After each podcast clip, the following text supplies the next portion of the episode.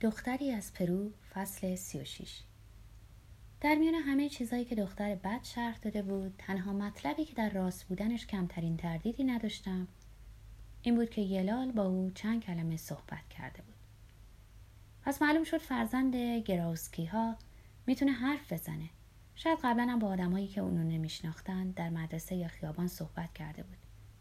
این راز کوچکی بود که دیر یا زود برای پدر مادرش فاش میکرد. شادی سیمون و النا رو با شنیدن این صدای زیر و کمی جیغ‌جیغی که دختر بد توصیف کرده بود مجسم کردم. موقع برگشت به مغازه‌ای که سربازهای کوچک سربی میفروخت برخوردم. منو به یاد سالمون و عشق ناکام ژاپنیش انداخت. وارد شدم و برای یلال جعبه کوچکی که 6 سرباز سوار نظام گارد امپراتوری روسیه در آن بود هدیه خریدم. دیگه چه چیزی میتونست در ماجرایی که دختر بد تعریف کرد حقیقت داشته باشه؟ شاید اینکه فوکودا به نفع زننده‌ای رهاش کرده بود و اینکه بیمار شده بود که احتمالاً هنوزم بود. کاملاً معلوم بود. کافی بود آدم استخوان‌های بیرون زده، رنگ پریده و چشمای گود رفتش رو ببینه. و داستان لاگوس شاید واقعاً با پلیس دچار مشکل شده بود. در کارهای کثیف و خلافی که زیر دست اون ژاپنی انجام میداد، ریسک واضحی بود. مگه خودش در توکیو با اون شوق و ذوق خطر درگیری با پلیس رو اذعان نکرده بود؟ به سادگی خیال میکرد ماجراهای قاچاق و خرید و فروش غیرقانونی که آزادیش رو در سفرهای آفریقایی به خطر مینداخت چاشنی زندگی بود و اونو گواراتر و خوشتر میکرد. گفتش رو کاملا به خاطر دارم. با انجام این کارا بیشتر احساس زندگی میکنم. اما بازی با آتش خطر سوختنم داره. اگه واقعا زندانی شده بود، ممکن بود مورد تجاوز پلیس قرار گرفته باشه. نیجریه که یک دیکتاتوری نظامی بر اون حاکم بود، به بهشت فساد شهرت داشت و حتما پلیسش هم فاسد بود. خدا میدونه چند نفر به او تعرض کرده بودن. ساعتها در کنج زندان آزار دیده بود. به بیماری مقاربتی مبتلا شده بود و بعد دکترهای جنایتکاری که سرنگ‌ها رو بی ضدعفونی به کار می‌بردن مداواش کرده بودن. موجی از شرم و خشم وجودم رو فرا گرفت. اگه همه اینها برو گذشته بود، حتی کمی از اینا، و آخر به حال مرگ افتاده بود، واکنش بسیار سرد و ناباوری من حقیرانه و ناشی از تنگ نظری بود. واکنش عاشقی کینه‌توز که صرفاً می‌خواست ناراحتی ناشی از غرور زخم خورده‌اش بر اثر لحظات آزارنده‌ای که در توکیو گذرانده بود رو بر سر او خالی کنه. باید به او حرفای محبت آمیز می زدم و وانمود می کردم که گفته هاشو باور کردم. چون اگرم زندان و تجاوز دروغ بود، کوریکو از نظر فیزیکی ویران شده بود و بدون شک از فرط گرسنگی نیمه جان بود. خیلی بدجور رفتار کردی ریکاردو، بسیار بد.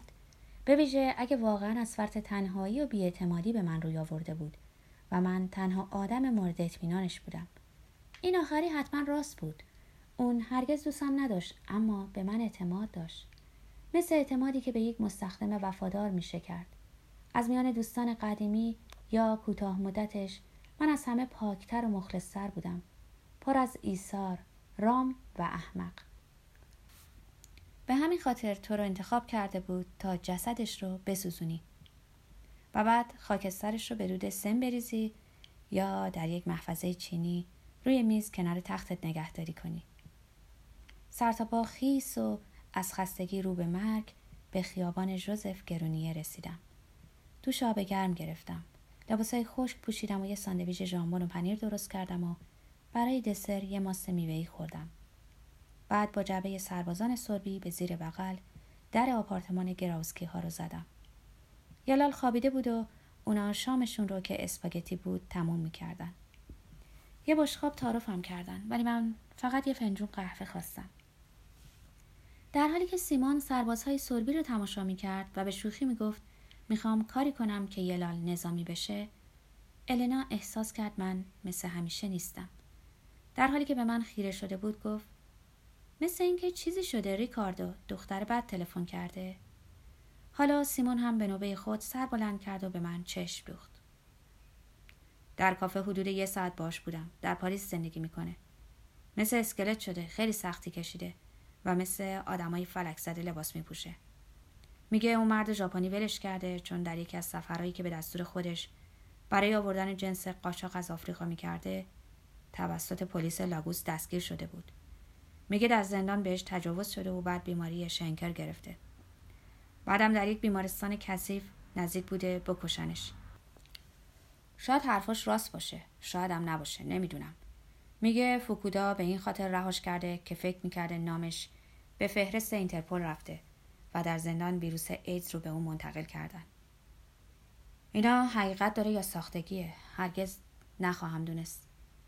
سیمون بهت‌زده با صدای بلند گفت: داستان دنباله دارت روز به روز جالبتر میشه.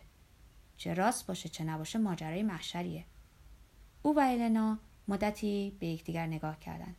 میدونستم در چه فکری هستن. پیش از اینکه بپرسن گفتم. دفعه پیش که به آپارتمانم تلفن کرد رو خوب به خاطر داره. کسی گوشی رو برداشته و به فرانسه حرف زده با صدایی زیر و جیغ‌جیغی که به نظر کوریکو صدای یک آسیایی اومده. از او خواسته بود چند بار نینا مالا دختر بد رو به اسپانیولی تکرار کنه. اینو نمیتونه از خودش درآورده باشه. دیدم النا رنگ به رنگ شده و تند و تند مژه میزنه. سیمون زمزمه کرد: همیشه میدونستم که اون لال نیست. صداش تغییر کرده و رنگش چنان سرخ شده بود که انگار از شدت گرما در حال خفگی بود. ریش سرخش رو با اصرار می‌خاروند. خیلی به این مسئله فکر کرده. به این نتیجه رسیده بودم که یلال نمیتونسته اصطلاح نینا مالا رو ساخته باشه. با این خبر خیلی خوشحالمون کردی دوست عزیز. النا که بازومو گرفته بود با حرکت سر تصدیق کرد. لبخند میزد و نزدیک بود اشکش سرازیر بشه. منم از اول میدونستم که یلال با او حرف زده، اما بهتره هیچ کار نکنیم. خواهش میکنم نباید به بچه چیزی بگیم. خودش به موقع به حرف میفته. اگه مجبورش کنیم ممکنه وضع بدتر شه. وقتش که برسه خودش پیش قدم میشه. دیگه چیزی نمونده، خواهید دید. سیمون چشمکی زد و گفت: حالا وقت آوردن کنیاکه. میبینی دوست عزیز، این دفعه پیشبینیای لازمو کردم. حالا برای خبرای غافلگیر کننده گاه به گاه تو آماده ایم. گلس های کنیاک رو تقریبا در سکوت در حالی که در افکار خود قوطه‌ور بودیم نوشیدیم. حالا ما بهتر کرد زیرا از قدم زدن زیر بارون هنوز احساس سرما می کردم. النا پس از خدافزی با من تا راه رو بیرون اومد و گفت: درست نمیدونم اما فکری به نظرم رسیده. شاید دوستت به یک معاینه پزشکی احتیاج داشته باشه. ازش بپرس. اگه بخواد میتونم در بیمارستان کوشن از طریق همکاران ترتیب اونو بدم. یعنی بدون اینکه پولی بپردازه. گمان نمی‌کنم بیمه خدمات درمانی یا چیزی شبیه به اونو داشته باشه. ازش تشکر کردم و گفتم دفعه بعد که کوریکو رو دیدم با او در میون میذارم. النا زیر لب گفت: اگه حقیقت داشته باشه وحشتناکه.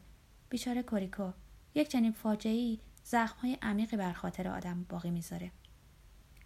فردای اون شب با عجله از یونسکو به خونه برگشتم تا یلار رو ببینم. مشغول تماشای یه فیلم کارتون در تلویزیون بود و 6 سرباز سوار نظام گارد امپراتوری رو کنارش ردیف کرده بود. لوحش رو نشونم داد. برای این هدیه قشنگ متشکرم عمو ریکاردو، و با لبخند دستش رو به سویم دراز کرد. شروع به خوندن روزنامه لوموند کردم در حالی که یلال با تمرکز همیشگیش طوری برنامه رو تماشا می‌کرد که گویی هیپنوتیزم شده بود. بعد به جای اینکه به او چیز دیگری بگم شروع به صحبت درباره سالامون کردم. از کلکسیون سربازهای سوربیش گفتم که دیده بودم و همه گوشه کنارهای منظرش رو اشغال کرده بودن. همچنین از استعداد خارق‌العاده‌اش در یادگیری زبانهای مختلف صحبت کردم. او بهترین مترجم شفاهی دنیا بود. بر لوحش نوشت: میتونم او رو به خونه سالومون ببرم تا جنگ‌های ناپل اون رو ببینه. اما وقتی توضیح دادم که سالومون بسیار دور از خانه‌اش در ژاپن درگذشته، یلال غمگین شد. بعد سربازی رو نشونش دادم که سالومون روز حرکتش به توکیو به من هدیه کرده بود. کمی بعد النا برای بردن یلال اومد. برای اینکه کمتر به دختر بد فکر کنم، در محله کارتی لاتن به سینما میرفتم. در سالن تاریک و گرم یک سینما که پر از دانشجو بود. همونطور که با حواس پرده ماجراهای یکی از وسترن‌های کلاسیک جان فورد رو تماشا می‌کردم، تصویر چهره شکسته و خفتبار شیلیایی کوچکم به خاطرم می اومد. اون روز و ما بقیه روزهای اون هفته صورتشو می دیدم و این پرسش که هرگز پاسخی براش نخواهم یافت در ذهنم جا خوش می کرد. به من راست گفته بود. ماجرای لاگوس و فوکودا حقیقت داشت. یقین داشتم و این یقین زجرم می داد که هرگز با اطمینان کامل نخواهم دانست.